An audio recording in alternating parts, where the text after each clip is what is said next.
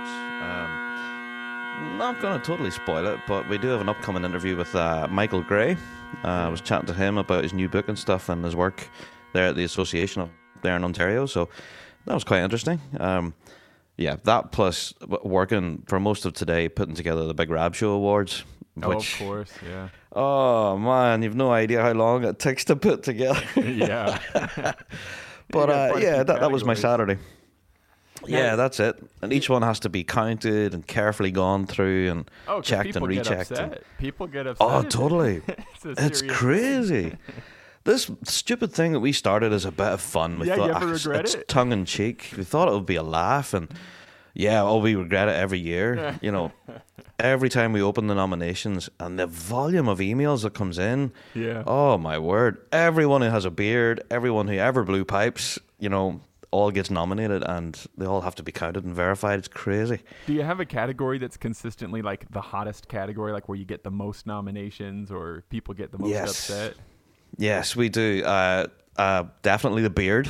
Yeah, best beard. be. That- it's so funny that it It's up be, there. huh? Yeah, it's one of the most popular ones and one of the hardest fought. Um, whenever the actual piping season was happening, we had a lot of you know categories like you know best dressed band, Mm. coolest drums, and th- those would have been quite competitive. You know, bands would have liked to have seen you know the coolest bass drum and stuff. You know, and they win a Rab Show award. Uh, but this time around, because of the pandemic and stuff, we're seeing it's uh, prizes like best social media Mm. and best new book, new book or music collection. You know, things like that. And So we've- beard. we've I seen mean, a bit of a- focused on their beards quite a bit over the pandemic. So Oh, definitely. Yeah, a lot of people have had time to grow them in. You see, yeah. I hope my buddy Matt Biggs makes it on the board. He's been working on his beard pretty hard. I see. That's I know people who purposely groom themselves to try and win this award. You know, so uh, it's crazy. But I know last year Andy Fusco from uh, the Channel Yeah. Pod, uh, he managed to pick up the title last year, and uh, who knows? Will he be back again to defend it this year? I don't know. I've been to find out. for him for a while, so I, I was happy to hear he got it last year. That's good. now, your your your the Big Rab Show website, Rab, does mention that you Mm-hmm. have this hidden talent of being able to talk, and then of course, you know, after talking through sort of the many shows that you're running right now, maybe it's not so much a hidden talent, right? Not so much now. No, that's This for is- sure. But this is what you're doing on your weekend as well. Do you ever get tired of it? I'll be honest. There is sometimes where it's a bit of a grind. Yeah. And the guys on the show, kind of, you know, the show team, all the guys that work in the back back room, Mm-hmm. they kind of laugh about it. Um, because we all work together and producing content for the show. Like it's Mm-hmm. not just me. Like where you have a whole team of guys producing the stuff, but I'm the face of it. So I Mm-hmm. kind of have to put the message out there. That's kind of here you go, Rab. You're talking about this this week. Here you go. And then I go, oh, can someone else not do this? yeah, yeah. I want to sit with my feet up and watch Netflix. Um, but you know, honestly, it's a it's a bit of a labor of love sometimes. And uh, this past week was a fine example of that. So I, again, apologies for my croaky voice, but uh, I'm Oh, yeah, just getting over a I- cold. Yeah, I got worried about you. I listened to the episode Wednesday, and I thought, oh no. And so I sent you that message. I was like, you know, you need some time. Take it, man. You know. It was brutal. Yeah, on Wednesday, I woke up Wednesday morning. I didn't have a voice. I thought, oh my god, that's the worst thing that could happen. Someone who Yeah, works in radio, for a you man know. in your line of work. That's uh, It was horrible. Uh, luckily, the night before, I managed to do all my work for the BBC on Tuesday night, so I was fine. But on Wednesday, that's podcast day. yeah. So I was absolutely panicking. So I was, I don't know, honey, hot lemon, everything I could do to try and bring my voice back. And uh, yeah, I had to get one of the guys out of the team, Aaron McElwain. he actually read the news for me this week. Yeah. You know, it's a bit of a team effort, and it's He- nights like that where you just wish. a pleasant voice, you know. So it's, at, at least he's nice. he to has. to. He has. He's the voice of our weekly drone, and I I can't see that feature being any other way without him. You know. No, it's so great. now, speaking of your other shows, Rab, now I, I'd like Mm-hmm. to ask you. I've got a lot of questions I'd like to ask you. I can't Sure. imagine that anybody listening right now doesn't, of course, already know who you are. But I think probably most of Oh, I us don't know. mostly listen to the Big Rab Show, the podcast, right? Sure. Sure. Yeah. You've been doing the Fuse FM show. Now, did that start before the podcast, and then the podcast It kind of was bur- born from it? The the show itself started out on Fuse initially, and it's coming up on ten years now. Actually, we've been doing Fuse FM, uh, which started out as a bit of uh, you know, we were invited down and said, "Hey, do you want to do a show?" And I thought, "Okay, well, I'll do a show on bagpipes." And then initially they said, "No, Oh, who really? wants to listen? Who wants to listen to a radio yeah, show about pipes?" course. so I says, "Well, that's okay, that's fine." And so I walked away, and then again I got the phone call saying, "Hey, come on down. We'll give this a go and see how it runs." And uh, yeah, went down, done my first show, and it, I've been there ever since. And that was nearly ten years ago now. Yeah. So started out on Fuse. We do two hours worth of live radio here in a local community radio station around a town called Ballymoney in Northern Ireland. That's one of my And then- favorite things to say. Ballymoney. Ballymoney, yeah, yeah, that's a great town name, isn't it? Yeah, it really is.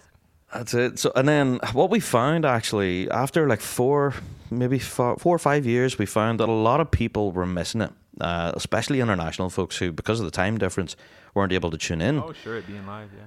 Exactly. So we thought we have to do something to try and let people catch up because you know they're, you're missing all the news and updates and such. And then had the brainchild. Well, then give them something that you guys can download at any time. Of course, podcast is the answer.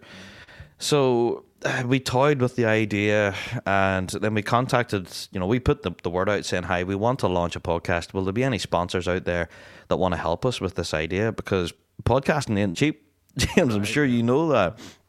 Um, so, yeah, we put the word out, and every company that, that we had thought might contact us all said no. And the only one that took the chance with us was G1 Reeds and said, "Hey, we think this is a cracking idea. Why not? Here you go. We'll we'll pay your internet bill for a year, and we'll see how it runs." And they've been with us from day one. Well, and good for them because, I mean, you've got some listenership and it's exactly their target audience. So good on Mm. Oh, for G1 Reeds sure. for, for foreseeing something that would prove to be real good for them in terms You of know, and- marketing. At the time, I really can't stress this enough. That it was such a gamble for them, you know, Yeah. because at that time, piping podcasts weren't as big as they are now, and we kind of blazed our own trail, if you know what I mean. Because Oh, uh, a weekly a weekly piping podcast at that time, there was some initially. I think there was like the, the beer tent, and there was uh, Mm-hmm. some other ones that were just by the piping center, but they were sporadic. Uh, but this was the first one producing a weekly news show, and. With the way we sold it to G1, I says, look, we're going to slap your logo on everything we possibly can. and we're going to give you a good shout at the start of the show and everything. And at the end as well. And they were more than happy with that. They said, look, Rob, whatever you want, buddy, just go for it. So they, they took the gamble with us. And uh, yeah, thankfully, it's been a, a great working relationship with them since the start. Yeah. Yeah. And then you also was it recently that you started this Kintra show with BBC? BBC or has Uh, that been the around for a while? BBC. Uh, well, thankfully, due to the success of uh, our show on Fuse, that drew a lot of attention here locally in Northern Ireland. Mm-hmm. It's quite a popular show here in NI, Northern Ireland. And uh, there'd be a lot of people locally who tune into that show. And as a result of what was going on in Fuse, the BBC started to take notice. And uh, then, obviously, with the launch of the podcast and everything, the BBC folks thought, well, hi, this is growing of its own accord here and uh, they were thinking of revamping their own Ulster Scots content. Uh, so you know, community kind of culture, language, music, and history, and all that sort of stuff. The BBC lo- love that kind of content, and they were trying to reflect it more in their output. So they thought, hey, why not reach out to this guy Rab? He knows a bit about you know Scottish culture and music Yeah, and all that stuff. got his finger on the pulse. He's in the middle. Yeah. of it So, hi. I- Honestly, when I got the phone call, no word of a lie, I thought it was a joke. I thought someone was tick- ticking the hand out. I thought, no. Hey, this is somebody from BBC. You want to come and do a show for us? I thought, yeah, yeah, dead on. Yeah, yeah. So I hung up the phone. I thought, You hung up on him. I did. I, I thought, oh, shut up. You're, you're, no, wise up. Thought it was a joke. And then I started phoning my mates and I says, uh, hey, did you, you'd organise like a prank call for me, you know, for Yeah. some of the people? And they were like, no, no, that wasn't me. So I then sheepishly had to do the, the redial and ring them back and go, hi, it's me again. Uh, are you sure that wasn't a joke? Because I kind of hung up on you. And said, no, honestly, it's not a joke. So talk about embarrassing. Yeah. Uh, but yeah, I was called down to Broadcasting House and the BBC, spoke to all the execs and the producers and stuff, and I was very much a rabbit in the headlights. I had no clue what I was doing. Um, but they said to me, he says, look, you don't have to be a professional broadcaster guy like all these folks sitting around you who are paid X amount of pounds to do it. You know what I mean? Um, we want you because you know what you're doing in the piping world, and that's exactly my focus still.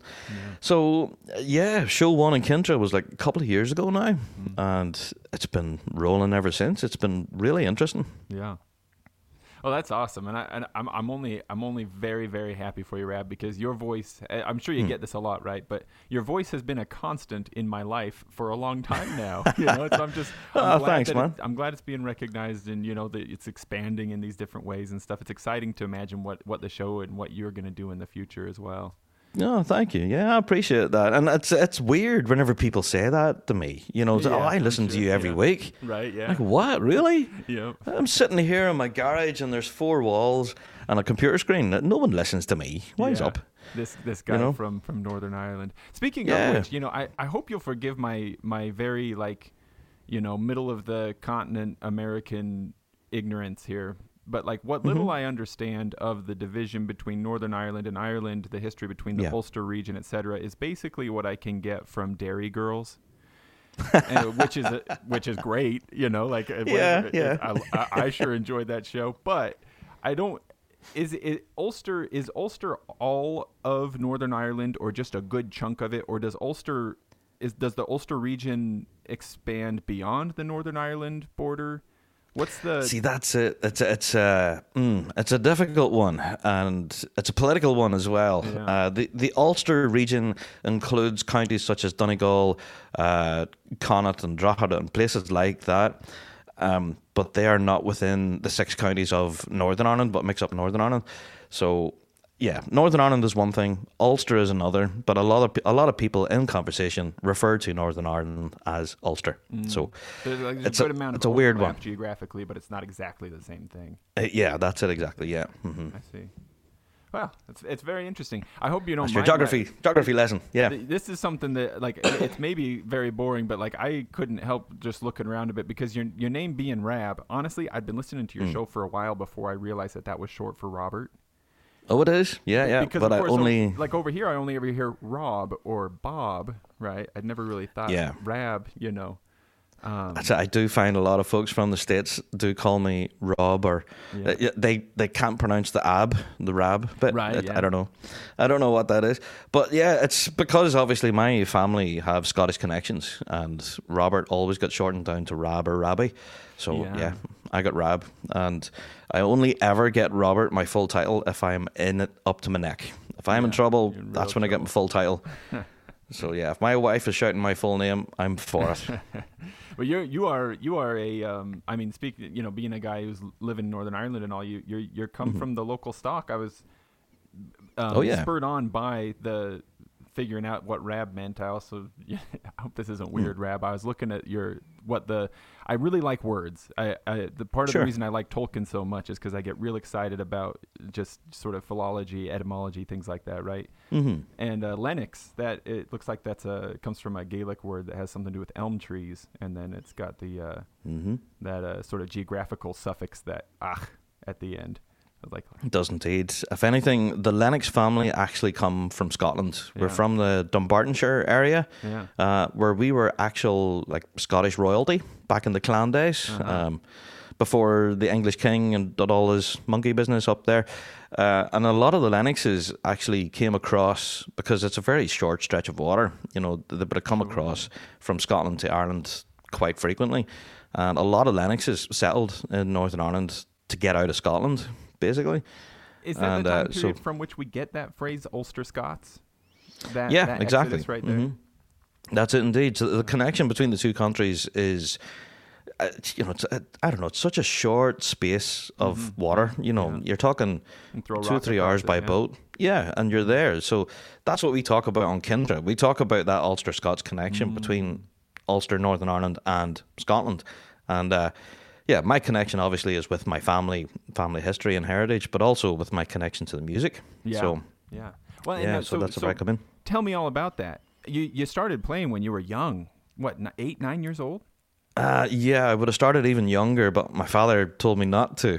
Really? and so, how, how does it all start? Take me back as far as you want to. Did, did your parents play? You had uncles who played, aunts and grandmas. Like, Yeah. what was the? What, what, how'd you get? How'd you get to where you are and what you're doing? But th- my story's not unique though for folks here in Northern Ireland. Um, but yeah, for It's it's one of those things. Whenever a baby is born, you check its fingers as soon as it comes out. You know that the baby's only a few minutes old. You're checking the hands because the first thing you're looking for, if it's got short, stumpy fingers, that's going to be a drummer. if it's got long, elongated fingers, that's a piper. You know, doesn't matter. Uh, really? So That's even great. Even before you've had your first bottle or nappy change, you're already a drummer and a piper. decided. So, yeah, exactly. So I've come from generations and generations of pipers and drummers, drum majors, and it's all I heard through childhood. You know, stories about bands going to compete and winning the worlds and coming back home with a trophy. You know, I didn't have many bedtime stories that weren't about. Oh, do you remember the time we went on the boat over to Scotland and we went, went and we played at such a competition and it rained all day and then we came home. So, you know, that was the kind of world I grew up in, surrounded with the music because we were constantly running to band practice. Yeah. And it was just inevitable. And then there was a bit of a family battle, actually, for my own circumstance. I had two uncles who were drummers, and my father was a piper. And my dad kept wanting to make me lift the chanter. And uh, no, all my uncles kept buying me drum pads and drumsticks, and my dad kept hiding them then in the house. so, Dad, I can't find my sticks. Oh, that's okay. I found this chanter for yeah, you. here. And then, uh, yeah, I think there was one fateful age that um, I found my aunt's tenor drum, and of course, I didn't have a pair of sticks to hit it with. And uh, I had 78th on LP. That shows you how long ago it was. So I put the record on and I sat in the living room with my aunt's tenor drum in the middle of the room and I was just hitting it with my hands. And then I seen, oh, there's that chanter dad got for me. Oh, great. And hey, look, it separates into two pieces. you used They're two drumsticks. so then I started wailing away on this thing with the, you know, two halves of a chanter. So you can imagine my aunt was very well impressed with that. But um, Well, but if she was rooting for you to be a drummer, I mean, what Yeah. what better clear indication that a person has a, a preference than that they turn a practice chanter into drumsticks? Exactly, exactly. And this was, you know, yeah, it was one of those moments where people just, well, maybe we're going to stop trying to push him into the pipes. You know, my dad, for, God love him, forever was trying to teach me how to play scales and stuff, and I just Yeah. wasn't having it. Um, but yeah, took to the drum like duck to water, and like I said, I could have started much younger, um, maybe seven or eight, but I was always told. No, nine is the magic age. Never put a set of sticks in your hand or whatever until you hit nine, because apparently you develop so many bad habits. But uh, hey, that was back then. Things have changed now. You know, kids are replaying even younger now. hmm And well too. It's, it's scary Mm. how well some of these very young people play. I'm just about That's crazy, hang my yeah. pipes up on the wall and forget about competing. yeah. No, but you um, you were young enough that is, do you feel like your interest in drumming was in, entirely an interest in drumming? There was no sort of like rebellion element where like your dad wanted you to play pipes, so you're like, "Oh, show him. I'm going to play drums instead." Yeah, I think there was a bit of that in there, to be honest. Um, you know, I really wanted to make a go at the drumming because he always said, you know, well, you know, we'll give you a year or two on the snare or the tenor or whatever and see how you go. And if it's not working out, then you'll maybe try this pipe and lark, you know. I thought, uh-huh, yeah, okay. So whenever I was nine, people don't believe me, but at nine, I started out in tenor in grade two. Um, Way to with, go. I know, and but looking back on it now, I, I couldn't believe it. You must You have know? had real good drummer fingers, right? Were they real, real stubby I ones, must, right? I must have done, yeah, real stumpy fingers. Um, but yeah, I started out in grade two at age nine. Spent two, two, three years on tenor, and then eventually graduated onto snare. Uh, whenever I was in double figures, like eleven or twelve, yeah. And again competed for a few seasons in grade two uh, with various different bands um, local to me here. And uh, the rest is history, man. It's, uh, yeah, I've played in plenty of bands, all grades. I know you came Um, over to Texas not long ago. Yeah, and over to Texas, and that, that's that's what I was going to say. That was my first experience actually of piping and drumming in the states. Man, what an experience! I mean, it's different, that's for sure. I mean, not not that I know personally, right? I'm not I'm not where you are, but just hearing you talk about like actually Hmm. having access to bagpipe music, ha- knowing other people who play pipes and drums, uh, like hearing it Mm. live as well as this is that's a foreign world to me, right? Like where I'm at, you kind of have to you have to really want it and hunt for it. You know what I mean? That's what I found. You know, Uh, uh, talking to people at Stone Mountain, like this was a huge occasion for them. You know, to be meeting with fellow pipers and drummers. Never mind to be able to compete against them Yeah, and stuff. yeah. You know, and just to be able to stand and talk to the guys at Wake, and then stand to someone else and chat to the Atlanta Pipe Band. You know, chatting to different bands doesn't happen very often Mm. in the states. And uh, but over here, it's something we really take for granted. It's in the water. Like just today, actually, I was at a, a filling station, you know, gas station, filling up my car, and someone comes over and says, "Hey, Rab, I hear the bands are getting back together again, and you know, working for the winter and all." You know, some random guy I've never met before, and he just comes over and starts talking about pipe bands to me because he, he recognized me as being that piping guy. Yeah, and and he's in the world too, right? That's I feel like That's it, That's yeah. part of why your show is so well loved is just that. I mean, I'm sure there there are plenty of reasons why it's well loved, right? But for me, where I'm at geographically, you know, I Mm. feel like for myself personally, and probably for a lot of other people who are similarly far flung from Northern Ireland, right? It Mm. still is important to us, or matters to us, or does something for us because it takes what can be a somewhat lonely uh, interest or hobby and makes one feel like nah we are many you know we're, we're a community Yeah. you know there's lots of stuff going on all the time not just you know two competitions per summer if you're lucky you know No, exactly. And that's one thing I really have taken for granted. I thought, honestly, I would be recording this thing in my garage, talking away to myself, and no one would listen. And then what I found is that there's a huge, huge world out there full of pipers and drummers. And we have kind of acted like a bit of a. Not a dating service, that's the wrong word, but we have kept people together and connected. i can see that yeah Do you know what I mean? absolutely Yeah. Like one of our biggest things that we've ran over the past, well, previous years, back in 2017, 2018, um, was the matchmaking service, uh, where we try to get people married up with bands, you know, so they want to start playing again. They don't know where to go to. And so we were getting messages from bands looking players and players looking bands. So we would just spend a lot of time matching folks up, you know yeah no it makes So, sense keeping folk connected and that, yeah that's been very much a focus of ours over the years you know we found we're not just talking to the the northern ireland folks the uk folks but we're now branching out and looking more worldwide you know Right, yeah yeah very cool mm. it's Now- been interesting you, now you you Rab you you it's I mean you you can't remember a time that you weren't aware of the piping and drumming scene, right? Like this No, has just been never. part of your life all along. Um, yeah you, do you still have like a day job? you know, i do yeah i have a, a mortgage and a car payment right? and all so of that take stuff care all that stuff. So what- exactly what- so, just like everyone else what else do you do? You know, like what else is taking up your time and your energy? Well, I do have a nine to five day job. I do work for the, the local Northern Ireland government. Um, so I'm civil servant. Are you allowed to tell us what exactly you do, or will you have to kill Uh, me if you do? Well, there's nothing like that, and that's just that's a very glamorous administrative job. You know, that's spreadsheets and word documents all day. It's great. Uh, so yeah, other than that, my day job pays the bills and gets in my nine to five. All the rest of my time, it's all spent on BBC and Big Rab Show. Yeah. Do you get any time to play music yourself?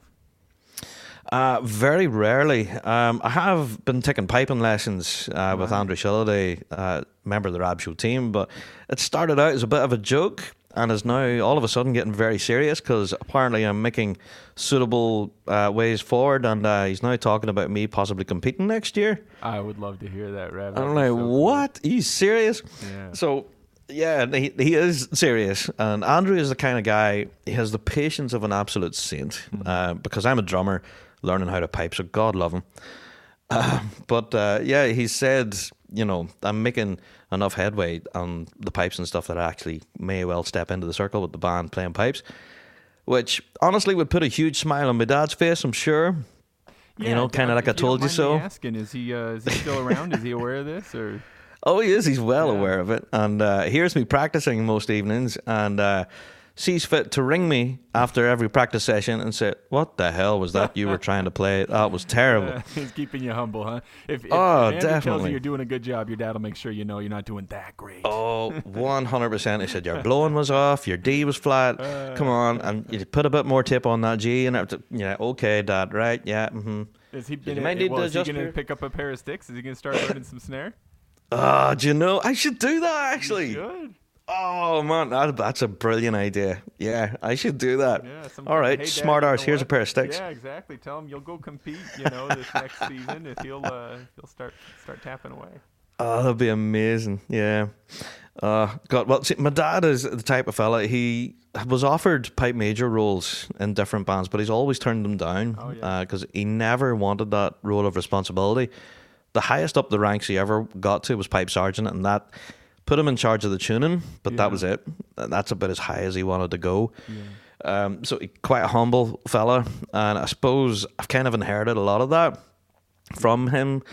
I don't like speaking of myself too highly, if I'm honest. You know, I do hear a lot of folks saying, "Oh, your show's brilliant, and we all love it. It's great," but I'm constantly listening to podcasts and other shows, and I'm thinking, my show's a load of dung compared to that, and I could I could do so so much better. You know.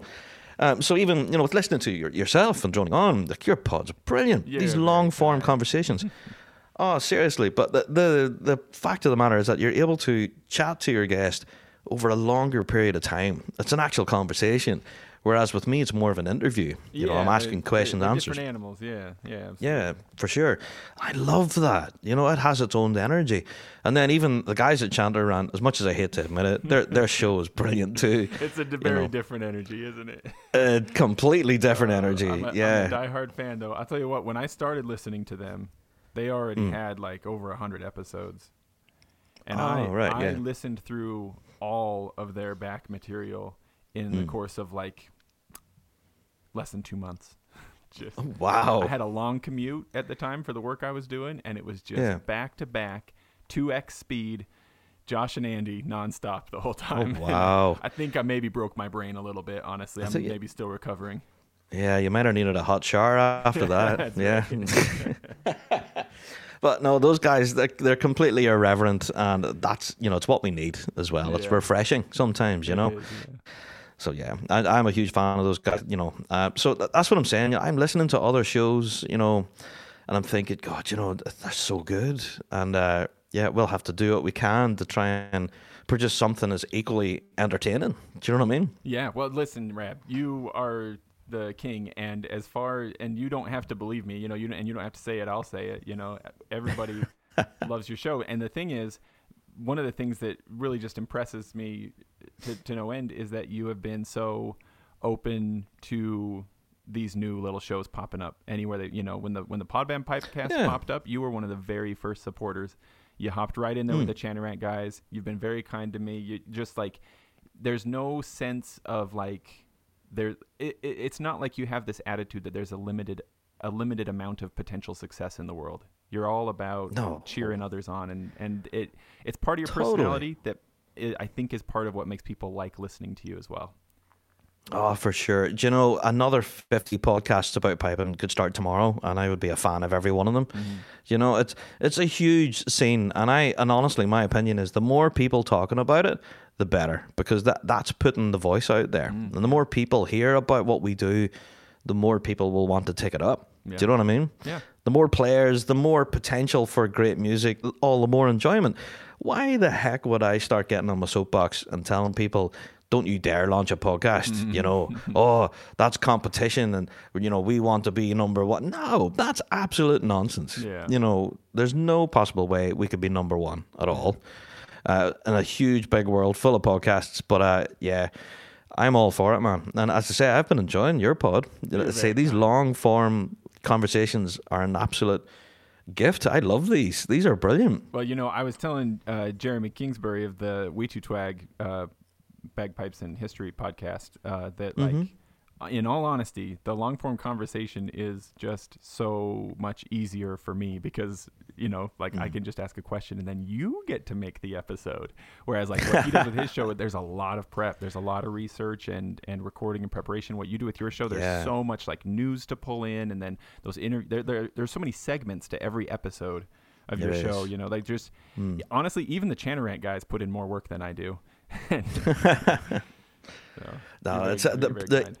I don't know. The preparation for each one of our episode, it is, yeah, it is a labor of love. We do plan like six, seven episodes in advance. Yeah. Um, and we do mostly record our interviews over weekends as well because I work a nine to 5 and I Mm-hmm. work for BBC through the week. So there is so many hours in the day. Um, but obviously, whenever there's big things happening, like World's Week or Piping Live or anything huge like that, uh, obviously we'll work our plan for that. And we haven't mentioned anything to do with the live streaming and stuff that we would do Of at course, yeah. events, which is a huge undertaking that has taken years off my life in stress. Uh, I'll tell you what, though, that's one of the greatest gifts that you and your team have given to the world. Though, being speaking of being like you know a people in diaspora, as it were, you know, pipers and Yeah. drummers all over the world, being able to listen in to those kinds of events that are happening right there in your neighborhood, it just it really Ah. is. Uh, it's something w- I remember when we didn't have that, you know, just not that many years ago, Mm. and uh, it's a big it's a big deal. It's invaluable, really. Um, but you know, for people who are infirm or in bad health and just can't travel to the event Yeah. that live locally, and for you guys that live internationally, this is the only access you'll get to see the Yeah. British Championships, the Scottish, the Europeans. You know, otherwise there'd be no content online anywhere. And we've said it from day one. We're doing it because no one else is, and that's it. Um, in my honest opinion, I've already went on record in saying this. I think the associations who run these competitions should be doing this. Whenever you look at Australia and New Zealand and their national championships and their live streaming content that they bring from those, oh my god, it's incredible. Yeah. It's an entire day's worth of content, and you could just Really sit and quality, multiple. It's incredible. Microphones, everything. Yeah. Yeah, the you know the high definition, you know, sound and images, and you have commentary through the day, and it's just brilliant. And it's you know we honestly couldn't hold a candle to it with us on our cell phones standing in the lashing rain trying to film Field Marshal. Um, It's still something, though. You know, it's that's something, It's exactly. Yeah, so we do what we can. You know, we've we got a Patreon there, and we're we're doing what we can to kind of invest in new equipment and stuff. So we've got new cameras, new mics and stuff, and all of that. And um, then COVID hit, and hey, there we go. We're back to square one. Well, But uh, yeah, don't please don't hesitate to plug anything, Rab, and I'll be happy to put links into the show notes as well. Like I say, I think anybody listening Huh. already knows who you are and what you do, but um, yeah, absolutely feel Yeah. free to plug, you know, your Patreon page. The no, thanks. Well, well, sorry about that. I kind of dropped that in there without no, I thinking. think you meant Um, to. I, I meant to tell you at the at the start No. and forgot to. Just go on. Oh, I see. Okay, cool. Um, well, as I say, yeah, we try to invest in our live streaming infrastructure and we're trying to plan for events that are coming up. Uh, we've done a little bit of live streaming this year, not much because there's been limited events. We've got another one that's coming up in November, actually, uh, that we've been invited to. So that that's actually starting to happen now. People Mm-hmm. are inviting us to come to things to deliberately live stream them, whereas before we were kind of trying to sneak in. We did. We had, we got kicked out of some places. Um, specifically, I think it was the Ulster Solos. yeah. Um, they put a big notice in their program, and anyone wearing a big Rab Show shirt or a hoodie was was asked, "What are they doing?" and "I- wh- "Why are you here? Are you filming today?" And you know, they were like almost harassed and stuff. It's really aggressive, and Yeah. so we were like, "Okay, yeah, no filming. That's fine." And obviously, the backlash that happened after that was insane. And Yeah. then uh, yeah, I think we called it hashtag Streamgate, uh, Yeah, where our, yeah, our association stopped us from streaming anything, and uh, it was horrible. I've never been so stressed out in my life. I've had people call to my door, phone was ringing all the time, um, because obviously we were, you know, providing this as best we could, but we couldn't provide it because Yeah. the folks who run the events made the rules.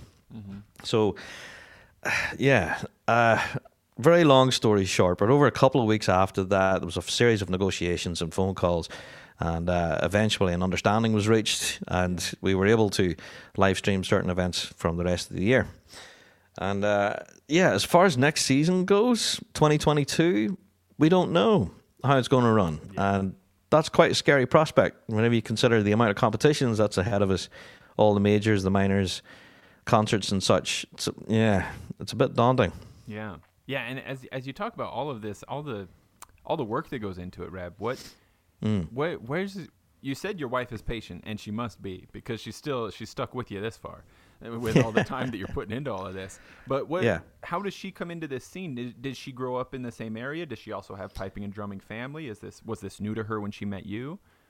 Completely new to her when she met me. Really? Um, yeah, um, she actually met me through my high school, and she knew me as a drummer uh, because in high school I played drum kit, on the side as well as playing in pipe bands. What kind of like a Um, like concert band, like rock and roll, like what kind of stuff? Yeah, yeah. Well, everything. I played concert band in school, obviously for like a school orchestra type Sure. of deal, but also played in a few rock bands and stuff locally, and played gigs and pubs and clubs and stuff.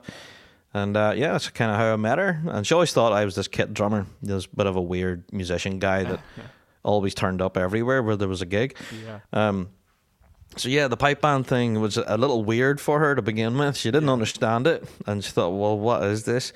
And then I kind of introduced her to the whole culture of heading out to band practice two or three nights a week, and then competition on a Saturday. And she stuck with me. If anything, uh, whenever I first got handed uh, a leading drummer role, the band I was with needed tenor drummers. So I was like, "Hey, come on, you're now a tenor drummer. You're coming to ba- band practice anyway. Here's a set of tenor sticks." Yeah. So, yeah, she played a season with the band, but I was with at the time at the Quinn, and then I think that was it. She lasted about one season, uh, didn't want to continue. So, uh, but yeah, she's well aware of what piping and drumming is and just how all-consuming it can be. So did, And, did uh, the two of you go to the same school, or was it just you're about the same age in the same area? Yeah, oh, we went to the same school. Yeah, Yeah. um, hmm Yeah. So I don't know, kind of childhood sweethearts, I suppose. we met whenever we were teenagers. You know. Uh, I suppose in a way that means that she can be very long suffering. You know, she knows she knows me well enough by She knows now. Really well. Yeah. Yeah, tha- that's that's how my wife and I are too. We met real young, and so like at this point, there's nothing she doesn't know about me. So Yeah, exactly. I'm just in the same boat. Yeah. Now, now what? I don't mean to drill in too much about it, but I am curious. Like, what what Hmm. was the scene when you were a teenager drumming around? Like, were you were you kind of doing some punk stuff, or were you into the ska stuff, or you know, like were you doing a lot Um, of for- covers, writing originals? What kind of stuff? Were you doing? Well, the, kid drumming, uh, I played in so many different bands. I Yeah. played for musical productions and stuff. Um, you know, for the likes of Blood Brothers and like different Broadway musicals, like Grease, things like that. I played in a lot of those because uh, I got a like a college kind of qualification in drumming theory and stuff. Ah, so you were kind of like a like a mercenary drummer out for hire. Pretty much, yeah. Because at that time, drummers who read music didn't really exist in Northern Ireland. There, wa- there wasn't that many of them. Uh, so because and I know music theory. That's, like, That's you- it, so- unicorn. Yeah, exa- so but exactly. So I could turn up to a band practice. Someone would hand me sheet music, leave me for ten minutes, and I would come back and would have it You'd know what off. to do. You know, I'd know what to do. So yeah, I played for various jazz and swing bands and big bands, and things like that. And then I actually went and studied music for a couple of years. And I started out totally rebellious, and I thought, hey, um, I had enough of this old jazz music and swing and stuff. I'm gonna go for an indie rock band because at that time Britpop was very big. You know, Oasis and Blur and Radiohead, bands like that. Those bands. So we kind of emulated those and kind of wrote our own stuff, and we were kind of blazing our own trail. Hey, we're going to make it. Of course, we never did. And then I went from that, which I thought was, nah, the music we were playing was a bit melancholy, a bit moody. So I thought "Ah, I wanted something a bit more aggressive because I'm a teenager after all, full of hormones and alcohol. Let's play some metal. Hey, so if you're not going from uh like from moody to aggressive, then you're not a Yeah. teenager, right? That just Exactly. that tracks perfectly. Exactly, exactly. And if anything, at the time, I was in grade two playing with the Quinn, Quinn Memorial, and I was having a lot of trouble playing Swiss roughs. Uh, like my lead tipper, every time it came to a certain score, I think it was the Strathspey actually for the MSR, I could not play this. Like he had like a run of like two or three Swiss roughs all in a row. Drummers out there will kind of know what I'm talking about. yeah, I don't. I don't. What is this? Like I know of flams, s- diddles, paradiddles. What's a Swiss rough? Uh, Swiss rough is it's a a right hand, two on the left, one on the right, but it's phrased in a certain way that it's all open, so kind of a thing. Yeah, exactly. I maybe didn't describe that too well, but um, yeah, a Swiss rough is a, a rough, not crushed but played open and phrased with an accent either the start or the end. And I couldn't play them, and I, oh, for the life of me, couldn't. And then I found the band Korn.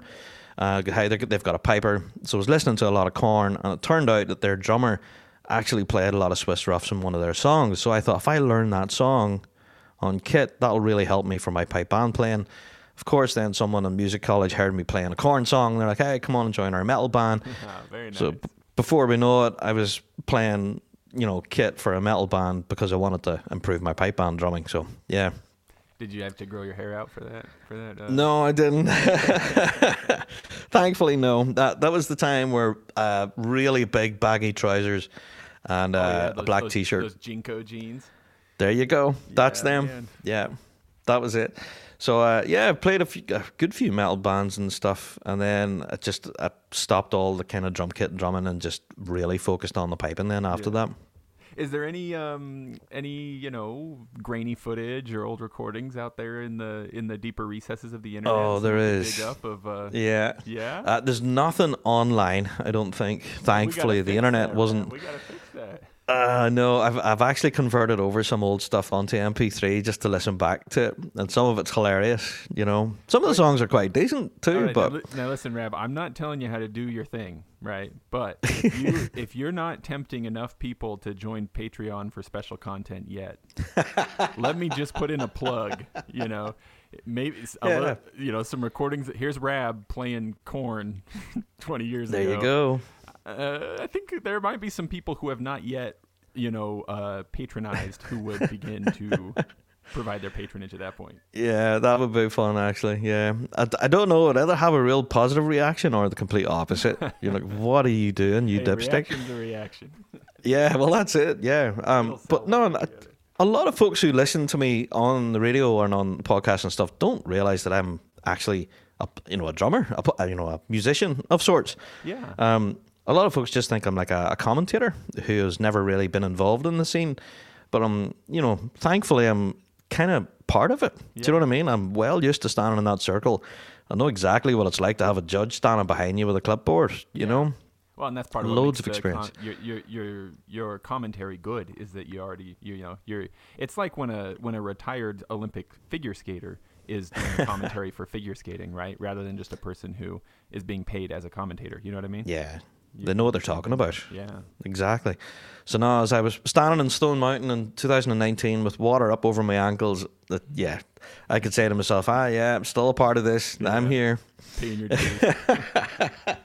Proving your Oh, that was fun. Yeah. So now, if you had, you know, just money's no object, you've got the time, you know, um, you know, family's taken care of, house is taken care of, everything's fine. hmm Where would you, I, you know, and you know, maybe you'd invest your time in a lot of different things, but what do you feel like you'd really enjoy going to first? I mean, would you resurrect the kit? Would you start Oh, something wow. new? What do you think you'd you'd be drawn to? Ooh, very good question. Honestly, my focus with the Big Rab show this last while has been trying to broaden our horizons, even for folk here in the UK who can be very insular and looking inward. And I'm trying to broaden everyone's horizon by telling them, hey, look at what's going on in New Zealand right now. Hmm. They have an incredible piping scene. And Australia, even Canada and the US, you know, I'm trying to open folks' eyes in the UK to kind of say, right, our piping scene here is great. And it's, you know, it is what it is. It's brilliant. But hey, look around the world. They're equally as brilliant. Do you know what I mean? So if money was no object and all that stuff, honestly, international travel and I've been actually to attend more events internationally Yeah. to draw folks' attention to it. Um, so, you know, I, I was recently invited there to the Chicago Games. I've been told they're all sorts of awesome. I'd love to go to them. Um, also, I've been invited down under, of course, for the Australian Nationals and the New Zealand Nationals. Would love to get to either of those. And yeah, it's just international travel, man, if I'm honest. Um, just to see piping and drumming in a different place from what I'm used to, Yeah. you know? Am am I correct in kind of catching this sort of vibe that it recently you've also I mean maybe I'm wrong, maybe it's just my perception, but I feel like you've been talking more about the trad scene as well. Is that part of the same kind of push to broaden horizons or am I just not reading that correctly? Maybe you've no. You're 100 percent right. Yeah, um, because I think over the, especially over the pandemic, those guys are incredibly hard hit. Now, the bagpiping scene, specifically the competitive band scene, would draw a lot from the Celtic and folk music scene. You know, a lot of those guys would write tunes, play them in bars, and then someone in a pipe band would overhear it and think, "Oh, that could be a good opener, or that could be a good jig to finish with." You know, and the two worlds kind of intermingle. Yeah. Um, but I, forever, I always thought that the Celtic and folk guys don't get enough credit for that. You know, they compose music all the time, which is absolutely blistering, and then the pipe band folks come along and say, "Hey, Thank you, Fred Morrison. We're going to have that hard drive. Thanks very much. And um, next thing you know, it's in a field marshal medley, and everyone thinks, "Well, who wrote that? Oh, who cares? It sounds amazing." Right. You know. So if I'm on the radio t- telling everyone it's Fred Morrison who wrote that, and then more people look into Fred, hopefully buy his music Mm-hmm. and support the guy. So yeah, over the course of the pandemic, these guys obviously have had their livelihoods shattered. Yeah, you know, but no Yeah, gigs, absolutely nothing happening for them. And the only thing that they could do is release music either recorded at home or like make a book or something. So Yeah. it's kind of been my focus is to try and help these guys. Um, you know, try and give them a bit of a voice. You know, as they were sitting at home, locked behind closed doors. Yeah. You know, the, hi, there's these amazing musicians here who are playing their heart and soul out. You know, why not go drop them a few quid and you'll get some incredible music. Yeah, Yeah. Yeah. You've turned me on to some good music for sure just in the last few months. So I yeah. appreciate no, it. no, you're very welcome. And I, I found that actually with p- playing more kind of interesting music that folk wouldn't normally hear. You know, it's it's been a real joy actually Yeah. discovering these, these things. You know, so I, yeah. yeah, I like I like hearing people have the co- people who know more than I do. You know, speaking of like Jeremy Kingsbury, for example, that that Mm. hearing people talk about hearing folks talk about kind of like um, you know, to some to to a large degree, of course, there are new things being generated in sort of the piping and traditional music scene. Yeah. But there are a lot of things that are kind of being dug up and rediscovered that at least I personally never knew about, you know, and so to me it's like brand Mm. new and then you find out, oh, this is actually, you know, a 400 year old tune, right? You know, this is the way pipes used to be played before the regimental style came in, you know, and stuff like that. Mhm. It's kind of this rediscovery process as well. It's a lot of fun. Oh, definitely. And if anything, quite an interesting character in the piping scene, Dan Nevins. Uh, Mm. we had Dan on the show a while ago talking about his new book. Uh, shameless plug for him. Uh, Pibroch is for everyone. Pibroch is for everyone, yeah. I, And I, uh, ordering my copy is- later today. yeah, honestly, man, it's really opened my Put it out eyes to a world. Center, right? Yeah, you can. Yeah, yeah. But it's opened my eyes to a world of music that I never really fully appreciated. You know, the Glenfiddich comes around every year. You watch it for what it is. Piper stand up there, play a twenty-minute Pibroch, and you're like, "Come you, on." you wake up at the end and Yeah, that's it. Like, wow, what was that? But Yeah. now, having read that book and you understand the history of it, the, the structure of these tunes, and wow, yeah, I can't wait for Glenfiddich this year just to see if some of the tunes Dan talks about. So yeah, all these old ancient things getting brought to the fore, I'm all for it. Yeah. Brilliant. Yeah, Yeah. a lot of fun. Now, when you're listening to music recreationally, Rab, uh, I'm sure Mhm. that some of your listening is in preparation for your show because you're going to be interviewing people who made music, so you want to listen to their record, that kind Yeah. of thing. But um, if you're if you're not listening to pipe music, right, be it Mhm. competitive ba- bands or or trad stuff, what else do you Yeah. listen to? I mean, are you still listening to Korn a lot? Like, what what are you into right now? What's on your uh, what, what do you shuffle? Oh wow, non-piping related. Maybe there's nothing. I mean, tell me if that's the case. Um, I listen to a lot of trad, and a, a serious amount of it, nearly probably an unhealthy amount of it, because honestly, it's, it's a huge deal here in Ireland specifically. yeah. Serious amount of Irish musicians. Um, but uh, you know, whenever I go out there, uh, people say that my musical tastes is kind of like someone with uh, a bad case of Tourette's yeah, sure.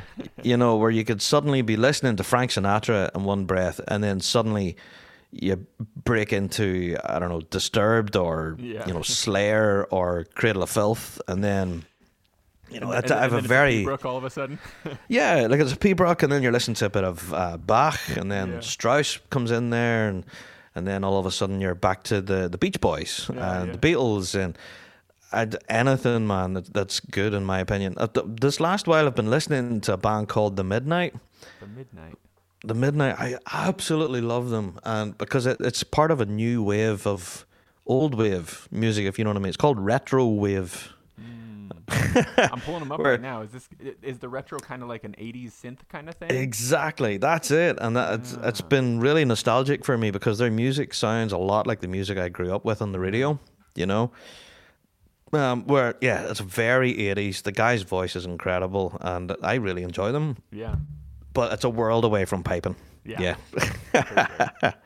Now, but speaking of sort of like piping in the trad scene and stuff, where you grew Hmm. up in sort of a piping and drumming family, Was that Yes. exclusively competitive piping and drumming, or did you like like was Seamus Ennis your your great great uncle? Like, did you know like uilleann pipers, fiddlers, uh, you know, bodhrán Um, players? You know, was it kind of all over? Well, just as much as I'm talking about listening to music outside of the piping scene, you know, as us as a family, we always had the records, the LPs, all the recordings and whatnot, and it was on the radio too here locally as well. Uh, piping and drumming, competitive bands, solo piping, all that sort of stuff. If you were going to branch out from that, then you were looking at bands like the Tannahill Weavers, the Dubliners, you know, other sort of traditional bands here locally. And then if you really wanted to push the boat out, then you delved into the world of pop music and rock music. You know, like bands like U2 obviously were huge here. Things like that. Uh, but yeah, normally on the stereo at home would have been bands and that's it. It's all we ever talked about. It's all we ever wanted to talk about, you know? it's a fun thing for me to imagine like young young rab like um, sort of like discovering popular music you know where like most people have exactly the opposite experience you know I know, it's weird, you be- they're they're yeah I, I always remember the story of how I discovered Phil Collins. yeah Um, you know that intro in, in the air tonight, that do do do do do do, that one there. yeah I heard that intro and I said, 70th, play that. I said, 70th, play that in their tenor line. yeah you, you And, said uh, yourself, oh they've got a great whoever whatever band this is has a great tenor line Some- Yeah, I said, no, the 70th, play that in a certain set. And uh, sure enough, me and my dad then both sat down and threw all the LPs and we found it. And they do. oh now you know where phil collins copied that drum See, riff from there you go. Dun, dun, dun, dun. I was the 70th, did that. Great.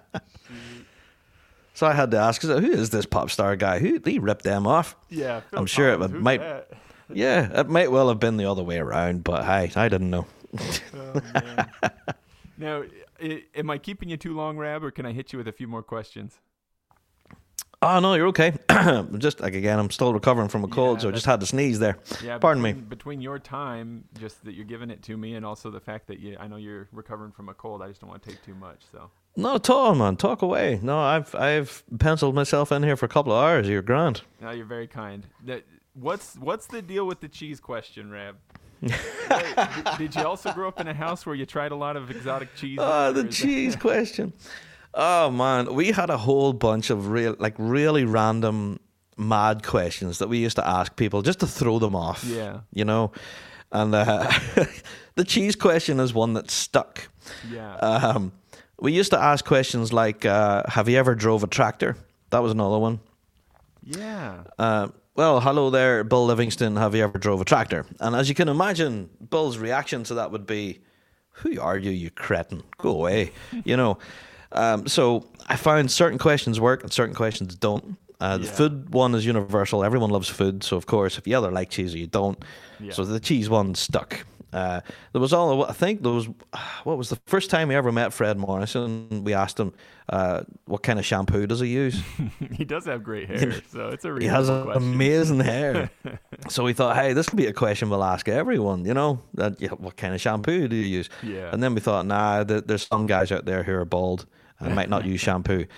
So yeah, you know, we we used to love throwing these in, you know, Yeah. because whenever we we first started out, you know, everyone didn't really know whether to take us serious or not, and just how hard hitting would we be. So they were very guarded, you know, very careful with what they had to say, thinking that we were going to try and trip them up and make them say something controversial or would get them into trouble or their band into trouble, you know. Yeah.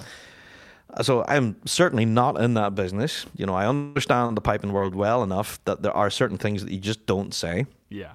and there's certain topics you don't talk about. Mm-hmm. Um, but you know, I'm not in the business of tripping anyone up. So Yeah. the the cheese question was always an icebreaker. Yeah. You know, I kind of let people know the level of where the show was at. It's almost as if you meet someone for the first time and then you start talking about fart jokes. Yeah, You know, I don't yeah, care who yeah. you are, but fart farts are always funny. They're always funny, and everybody knows about them, so you don't have Exactly. to worry about explaining it. E- Exactly. I don't know. I don't care who you are. You could be Richard Parkes, Alan Tully. A fart joke's a fart joke, and that's Yeah. funny. Do you know what I mean? Yeah. So it's a great leveler. I always use the cheese question as an icebreaker kind of thing, but now more so now we're bringing it towards the end of the just as a bit of fun and a bit Yeah. of crack. Uh, because people now, thankfully, now over the years have kind of gotten used to what we do and that we're not in the business of getting people in trouble. Yeah. You know, we're not deliberately setting out to trip them up or make them look foolish in any way. We're trying to help support them and their message and what they're trying to do, but also to pick their brain and get some more information out of them that folks would find useful. You Mm-hmm. Yeah. know? Yeah. Yeah. So Now, uh, the- cheese question stuck. it, it, it, it stuck around. What what about the pineapple on pizza thing? Yeah, that had yeah, that one hasn't stuck as much because uh, there's been some folk that says, well, you know, I can't eat wheat and I can't eat dough with pizza at all, so I've never tried it. Okay. Uh, do, you so- mi- do you mind if I take that one then, Rab? Can I have that one? Hey, go for it. Yeah. it, it was just it just it was really fun. I don't know if you're aware that like uh, pineapple on pizza is uh, Yeah. one of is a very popular topping here in Utah.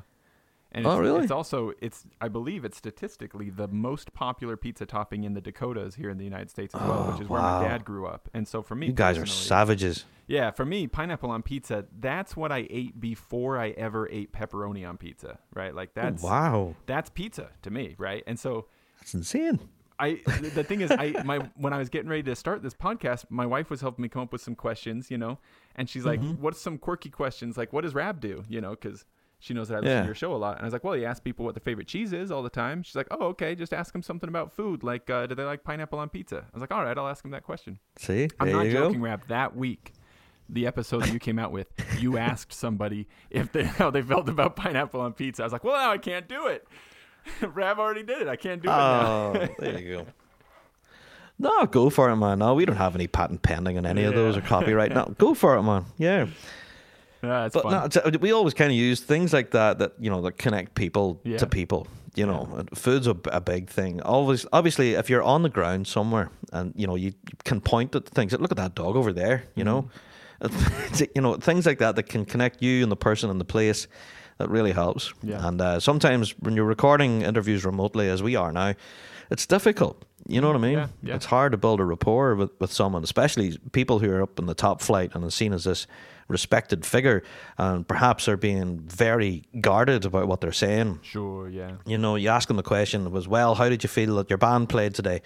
And you get a one-word answer, and it's like, "Yeah, good." You're like, "Well, give me something," you know. Yeah. So- or you ask a yeah. question, you just get a yes or a no in response. Oh, it's horrible. I've been there many, many times, and you, know do the interview. the gift though, Rab. You make them work, so good on you. Well, t- you have to, do you know, because otherwise the two of you are standing there like two lemons, you know. Yeah. So, no, th- there has been a few interviews over the years where it has been one-word answers. I'm not going to name names, uh, but yeah, the atmosphere was it was thick, you know. Yeah. And uh, then obviously, whenever the person realised, oh crap, that's Rab, and yep, that was recorded. Yeah, that's going to be in the pod this week. And then, sure enough, they listen to it and say, "Hey, Rab, you know, I was a bit of an arse to you. I'm sorry. I had a t- tough day that day. I didn't mean to be rough to you." And so it's happened more times than enough. And uh, but I always try and walk people th- through their anger. Yes, I understand you had a bad run or you're having a bad day, but yeah. you know, yeah, let, us have a bit of a laugh here. let's talk about cheese. Chat. Yeah, talk about cheese. There you go. Exactly. Yeah. Now, are you um like to what degree do you feel like so like it, it's clear to me that like you were kind of born into the piping and drumming.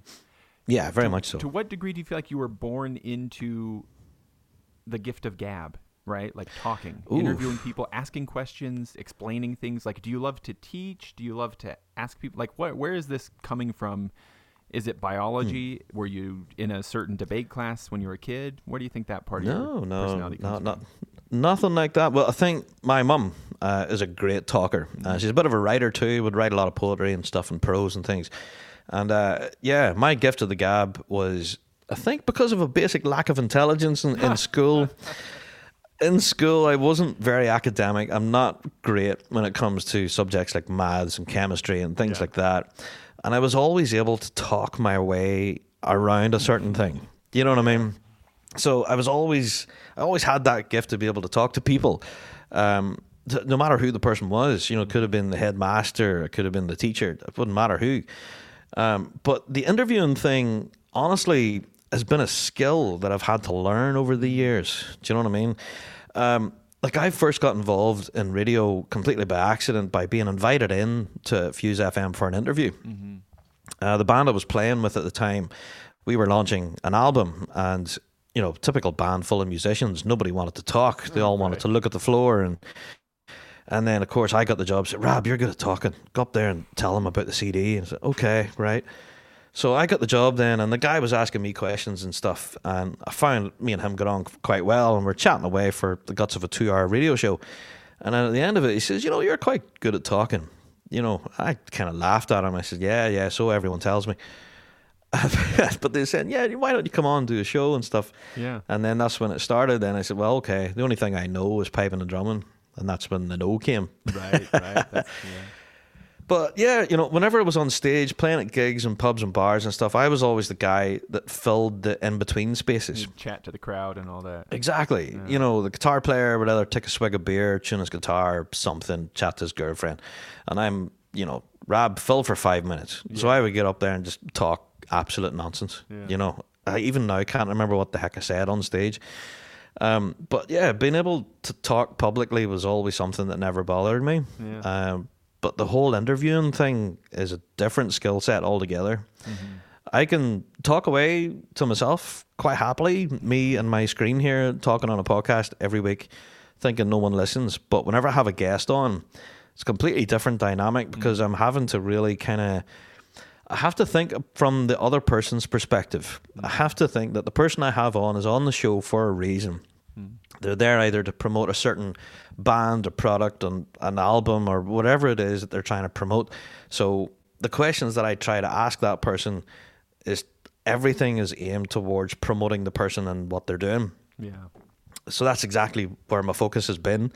I think I've learned it okay. Uh, with my experience in BBC, I've kind of learned uh, a very valuable lesson, and that's just to shut the hell up and let the person talk.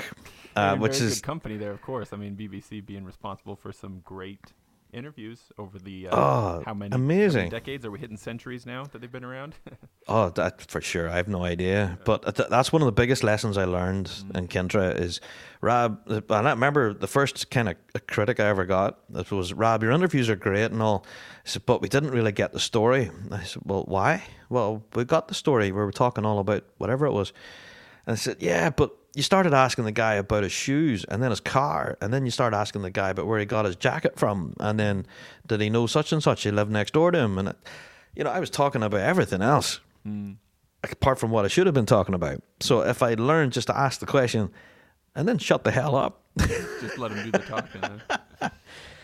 So I know I'm, I'm taking over your show. man. I'm slabbering here like an Hey, idiot. but that's Um, that's the, that's exactly what it's supposed to be. Because right now you are the interviewee, right?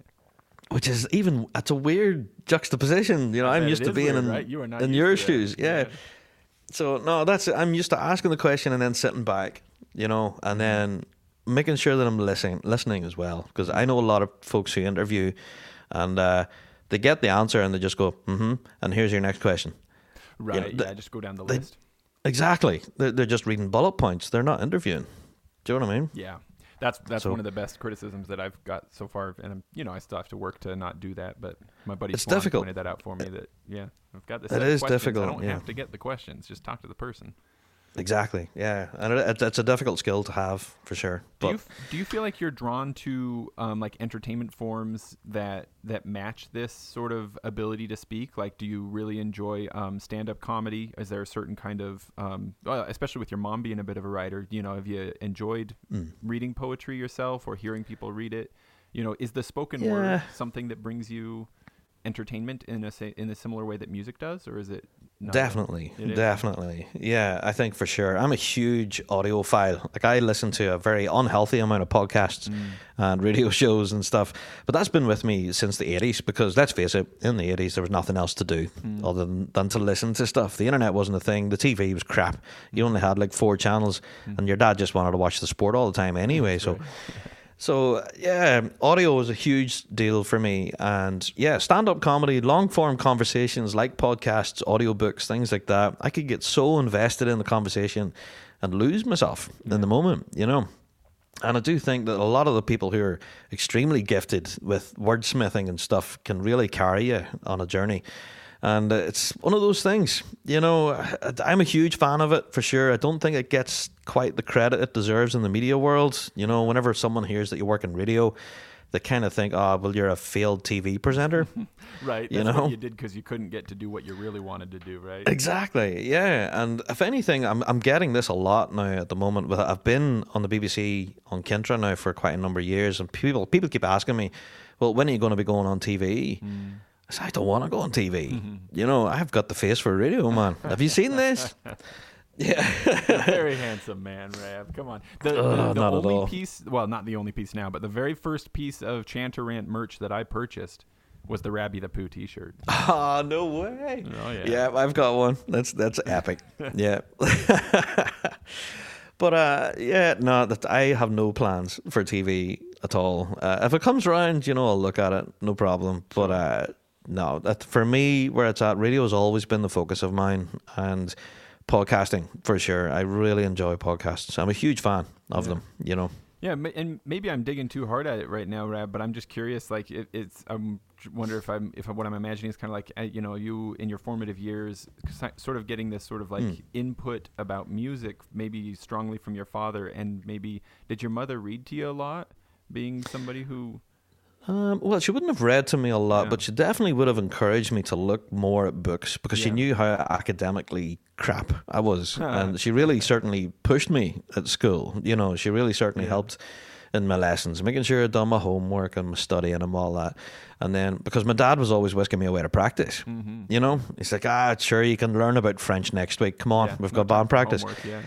Exactly. And we have a competition on Saturday. Who cares about trigonometry? You know. Forget Uh, about so th- 1766. We got stuff to do. Yeah, exactly, hundred percent. Um, so yeah, my mother was always kind of you know looking at various different books, and it got me semi interested in the written word. Uh, but I say semi interested. You know, I could certainly sit and read a book, no problem, as long as it's on a topic that I'm interested Right. in. About Pibroch, for example. Exactly, like Dan Nevin's book, I read within two three days. Yeah. It was brilliant. Um, but if I'm not interested, I just won't read it. You know. So what do you feel like I what do you feel like you are if you if you're comfortable talking about it, what do you feel like Hmm. you are passing on in terms of sort of like a set of values or focuses or passions to your own kids or maybe what Hmm. Yeah. would you like to pass on to them like are you also like are they also being brought up in the piping and drumming world or like you know what, what's, what's important to you to pass along to the next generation Oh, that's a great question, man. And it's something, honestly, my wife and I have been talking about for a while. Um, because my daughter did start out learning the bagpipes, and uh, she was getting doing quite well. But she, again, found them incredibly difficult, and she did want to focus more on her studies with school and everything instead of piping. So, but I obviously, being the pushy dad, I was like, oh, come on. You've, you know, you've like four or five road tunes off. Come on, you'll be in the band if you learn another two here. Um, so I was push, push, push, and then I think the more I pushed at it, the more reluctant she was to lift them. So that does happen doesn't it it does happen. So I've stood back now, and I thought, well, okay, if you want to lift those pipes on your own accord, then so be it. So yeah, uh, but I think the legacy issue. Um, my kids are surrounded with piping and drumming all the time. You know, I'm constantly in the kitchen or the you know the lounge or whatever, blasting out music and stuff all the time. Constantly listening to things, reading about bands, musicians, talking to my wife about it too. So the kids are surrounded with all of this. Uh, famously, I took my daughter to a competition here a couple of years ago, and uh, she decided to hang out with me for the day. You know, to hear bands that I wanted to hear. yeah Um, so she says, "Right, Dad. Okay, I'm getting into this piping lark. You show me some bands that are a good example of you know what I should be aiming for." Yeah. So we went. We listened to Field Marshal. You know, a couple of Grade One bands are here, and uh, yeah, she absolutely hated it because the entire day I spent my time. You know, you walk three feet and then you stop. You have a conversation with someone, shake hands, take a selfie, Oh, and then yeah. you walk another three feet, shake hands, say hi, take a selfie. And I didn't realize it. You know that I was doing it until my daughter pointed it out to me. She said, "Do you know how annoying it is to go to a competition with you?" Uh, look, Rad's, she's got it, she's got a good point, Rab. I mean, if people recognize you just on the street and in the shop, I mean, going to a g- yeah. competition, that's like that's like Christian Bale going to a Batman convention. Like you, you're That's- gonna get yeah. stopped a lot. that's that's one thing I honestly didn't appreciate, you know. And even like, I think even now in school, she's still getting asked, "And is your dad Big Rab?" oh wow. Yeah, and even our my son, who's at primary school, and he's you know quite proudly boasting to his mates, "My dad's Big Rab." He doesn't go by Little Rab himself. No, no. So he's got his own Big Rab Show hoodie and stuff, and he wears it, you know, proudly and all the rest. So Yeah. it's, that's kind of awesome. Um, but Well, yeah, enjoy my- it while it lasts, right? He- He'll. Uh, Well, that's it, you know? Eventually, yeah, exactly. When he turns teenager, he'll not want to know me. that's right. But I think the, the overall thing that I want to instill in my own kids is a sense of pride in their own culture. Yeah. Um, it's a big deal here in Northern Ireland at the moment, having your own sense of identity and having a, a culture and a history that you can hang your hat on, Mm. you know? Because for the longest time, it's been inappropriate to talk about your own particular background because if you mentioned it in a certain place, at a wrong time, you could have got a, a kicking or a gun pointed at you, or Yeah. you know all sorts of craziness through the troubles. So for the longest time, I was always taught, you know, never mention bands or piping when you're out. You know, mention it at home when you're with us, when you're safe. But whenever you're out and around, because that was during the 80s and 90s when the troubles were still going, people were still shooting and bombing all over the place. And uh, yeah, you know, you didn't really want to talk about you know your favorite music or your culture or where you're from, anything like that, because it identified you, yeah, and possibly made you a target. Yeah. You know. So now, very much, I want the opposite for my kids. I want them to be able to go out and tell tell people, say, "Hey, do you know, I'm a fan of Field Marshal, Inveraray, St Laurence. I love these guys. They're great. You should listen to them too." Yeah. You know.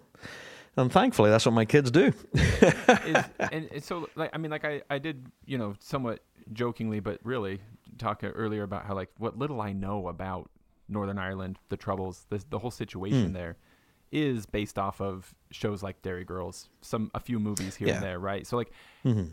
it's and which often make light of it, right? That's often comedies that I'm drawn to anyway. Of course, I know Yeah. the song by the Cranberries, "Zombie," right? That's hmm that's a heavier one, but um, A bit of an anthem. Yeah. I mean, at this point, like, what can you wear orange or green any day you want? Like, what kind of uh, is You it? Is can. it better, or are you still a little tentative about this stuff? Still a little tentative, man, if I'm honest. There is a piece, but it's a shaky piece. Do you know what I mean? Um, where you wouldn't proudly walk down the street, you know, wearing your orange or green or whatever you decide to wear, because again, it singles you out and it identifies you. Do you know? We are in peacetime. My kids are growing up now, learning about the troubles in school. You know, And- in their his- history class. History is that funny for you to be like, wait a minute, this is my life. It can't be history. It's so weird, you know. Because my daughter was coming. She said to me, "She says, Dad, do you remember army checkpoints and stuff and getting searched and that?" Yeah, Hmm. of course I did. And I said, "Oh wow, we learned that in school today. That you had to do all that." Wow. Yeah, that was part of everyday life, and um, you Well, know, isn't it's that wonderful though? Then to be able to think to yourself that she only knows about this through a history book and isn't living. ah, totally. Totally, yeah. So of course she wants to learn more and more and more. So she's constantly annoying us about it, you know. yeah. because in our hometown there's been quite a few bombs, quite a few murders and stuff, and uh, quite tragic history actually. Uh, but she's fascinated. She thinks this is a great thing to learn about. And I said, Yeah. nah, let the past be the past. You know, move on. But no, she wants to learn all about. it. you know it's interesting you know i don't i don't mean to draw inappropriate parallels you know between um different Mm. different experiences of suffering and things like that but it does I, I wonder if it resonates with you at all to think about the experience of for example soldiers coming back from world war one where yeah. um very little information at least my impression as far as i can understand it it was difficult Mhm. to get firsthand information from the people who were actually there because yeah, it was so difficult, they would much rather, many of them would prefer to say, let the past be the past. Let's not talk hundred about it." And it, it- 100%. It, like took a whole Yeah. generation before you could start writing books and doing research and stuff like that. Yeah. No, I completely understand that. You know, as a kid of the 80s, you know, I grew up with all of that. I remember soldiers running through my front garden and stuff and saying good morning to them and all of that on my way to school. You know, it was just normal life here. And like, I, I'm not unique. Everyone in Northern Ireland experienced this. You know, I'm not just saying, oh, you know, I had a terrible time. It wasn't a terrible time. It was just life. You know, like programs like that, the Derry Girls and stuff. Mm-hmm. And you hear the TV on in the background saying, oh, there's another car bomb today. And they all laugh about it. Oh, flip sick, where's it at? That's very, very true. That's what it was like, hmm. you know? when you heard the news story on the TV, oh, there's a bomb on a certain bridge, and then I think it's the mum she gives off. "Oh, How am I going to get to the hairdressers now? Right? She's upset about the commute or something. Yeah. Yeah, that's- that's exactly what it was like. Honestly, I've never seen anything more accurate. so, yeah, it's a very interesting dynamic. Uh, For a legacy to be leaving behind for my kids is just to be proud of their own heritage and their, their culture, where they're able to tell their friends, hey, I love piping and drumming and stuff, and I love all of the history and culture that goes with it. Because I wasn't able to kind of enjoy it like that when I was a kid. You Do know? you feel like that sort of healthy kind of pride is valuable in a sort of healing process for yourself and people your Ah. own age, as well as like maybe yeah. maybe to be able to feel that way yourself, but maybe even more so to see it in your own kids in the next generation? Definitely, definitely. And if anything, I've I've learned that recently. Um, whereas before, you know, having cross community relations, you know, having mates who were like the other side of the divide would never have happened in the eighties and nineties. Mm. Um, now it's commonplace, and you know, we're constantly hearing stories of kids just sharing stories of where they were at at the weekend. You mm. know, so they were at you know a competition or something, and they're telling all their buddies, or they were at something else that ordinarily you would never talk about before. We mm. are starting to see communities mixing and kind of sharing their experiences together, and it's yeah, it's definitely to be encouraged. Yeah. Hmm. Well, again, I, I don't I don't mean to you know draw inappropriate parallels between suffering, but I can't help think about um like the Rwandan genocide where um you know it it's it's a different experience to what I've personally experienced, right? Because if if I could ever if they, if I could point to any who anybody who in my own lifetime has ever been any kind of military enemy for me, right? They're not my neighbors, right? It's mm-hmm. people from across the world, you know. And so like Yeah, the situation far in- away somewhere. Yeah, Right. And so like the the healing after the Rwandan conflict, right, where it's like these were mm. neighbors and cousins and aunts and uncles. I just That's I- it, yeah. It's so hard to imagine being there in Northern Ireland and like, you know, within your living memory having it be not people who are easily identifiable who, you know, like just from looking at them that they're different from you, right? Um yeah, not yeah. not people from a different land, right? It's people who have the same claim on the dirt as you do, who whose ancestors grew up with your Mm-hmm. ancestors. You all look the same. You all speak the same language. Like so much is shared. To then have that kind of conflict, it's uh, that sounds complicated. it's a bit of a head melter for sure. Yeah. So that, that's you know exactly what I'm talking about. You know, to give this next generation a sense of pride of who they are and where they came from, and that they're allowed to be who they are. Mm-hmm. You know, and that they shouldn't have to hide it. You know, and in this new land of peace, that's exactly what it's about. It's mm. you know, it's a sense of tolerance, I suppose. You know that you're embracing your own culture as well as everyone else's. And Yeah. I suppose that's that's what it's about. Yeah. God, this conversation went down a road, didn't it? You know, Rab, Talking I- from talking about cheese to talking about the troubles and stuff. well, you t- tell me if you how you feel about it. I'm thinking that that might have just been the most beautiful place to end it. Just end it with the, a note on tolerance and you know peace and uh, Yeah. If anything, I, I've kind of drew a lot of experience from the piping scene in Yeah. that regard. You know, um, I've said it like a hundred times on the show, and I mean it. You know, to the, the depths of my heart, is that the piping world is a huge family that's international, and no matter where you are on the planet, there's someone who knows someone who plays in a pipe band. You know, and or knows someone who's ever played pipes before or used to be a drummer. It's truly, truly international. I'll never forget coming home from Stone Mountain. We were in Atlanta Airport, both me and the guy I was with, uh, Winston. We were both flew over there. We were flying home, and I thought, oh crap, I didn't get a souvenir for the kids. So stopped at like a little gift shop and stuff, get them a teddy bear or a, or a football or something. yeah, eh, one of those one of those airport forty dollar teddy bears, right? Exactly, yeah, which were insane. I couldn't believe the price of them. But anyway, I was standing there. Of course, you know, I had my Rab Show hood on, and I was standing shopping away.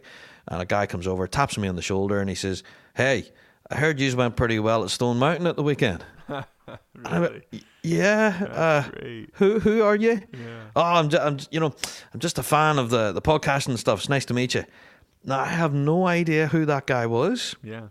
where he came from just completely out of the blue, you know. But it shows you, even standing at the middle middle of Atlanta, that you think you know we're as far away from piping and drumming as possible at this point.